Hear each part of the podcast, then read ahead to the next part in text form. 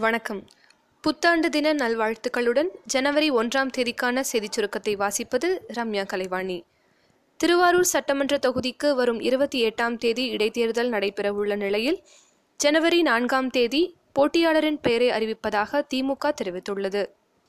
சபரிமலையில் அனைத்து பெண்களையும் அனுமதிக்க கோரி மனிதச்சுவர் போராட்டத்தை கேரள முதல்வர் பினராயி விஜயன் தொடங்கி வைத்தார். இப்போராட்டத்தில் லட்சக்கணக்கான பெண்கள் பங்கேற்றனர். சதுரகிரி கோயிலுக்கு பிளாஸ்டிக் பைகளை கொண்டு சென்றால் அபராதம் விதிக்கப்படும் என்று வனத்துறை எச்சரிக்கை விடுத்துள்ளது. புத்தாண்டான இன்று திரிணாமுல் காங்கிரஸ் கட்சி இருபத்தி ஓரு வயதை எட்டியுள்ளதை அடுத்து கட்சி தொண்டர்களுக்கு மமதா பானர்ஜி வாழ்த்து தெரிவித்துள்ளார். அத்துடன் தாய் தாய்நாடு மற்றும் மக்களுக்கும் மமதா நன்றி தெரிவித்துள்ளார். ஆந்திரா தெலங்கானா மாநிலங்களுக்கு தனித்தனி உயர்நீதிமன்றங்கள் உதயமாகி இன்று முதல் செயல்படத் தொடங்கின. இந்த நீதிமன்றங்களின் தலைமை நீதிபதிகள் தனித்தனி இடங்களில் பொறுப்பேற்றுக் கொண்டனர்.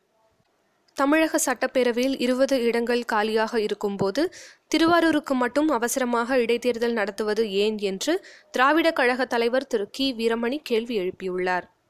முத்துப்பேட்டை ஆரம்ப சுகாதார நிலைய மருத்துவர் அரவிந்தை தாக்கியதற்காக பாஜக மாவட்ட தலைவர் சிவா கைது செய்யப்பட்டார்.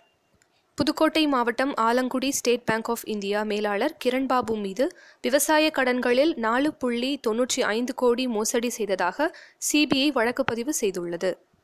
இரண்டாயிரத்தி பதினைந்தாம் ஆண்டு முதல் தற்போது வரை இந்தியாவில் இருந்து கடத்தப்பட்ட இருபத்தி எட்டு சிலைகள் மீட்கப்பட்டுள்ளன என்று மத்திய கலாச்சாரத்துறை அமைச்சகம் தகவல் தெரிவித்துள்ளது.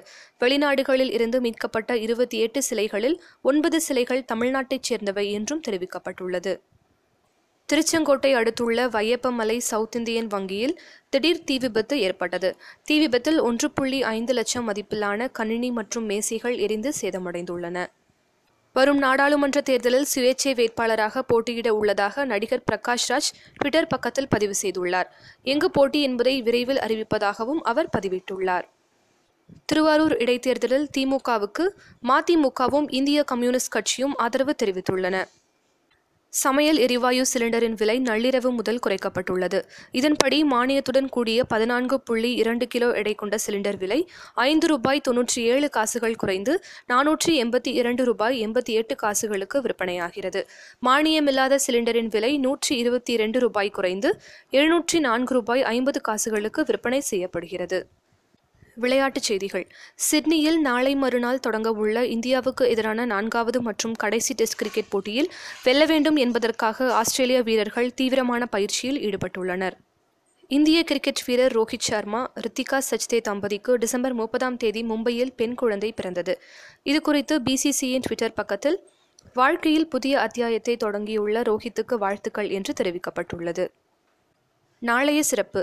கணிதவியலாளர் எஸ் ஆர் ஸ்ரீனிவாச வரதனின் பிறந்த தினம் மற்றும் தமிழக வரலாற்று அறிஞர் சதாசிவ பண்டாரத்தாரின் நினைவு தினம்.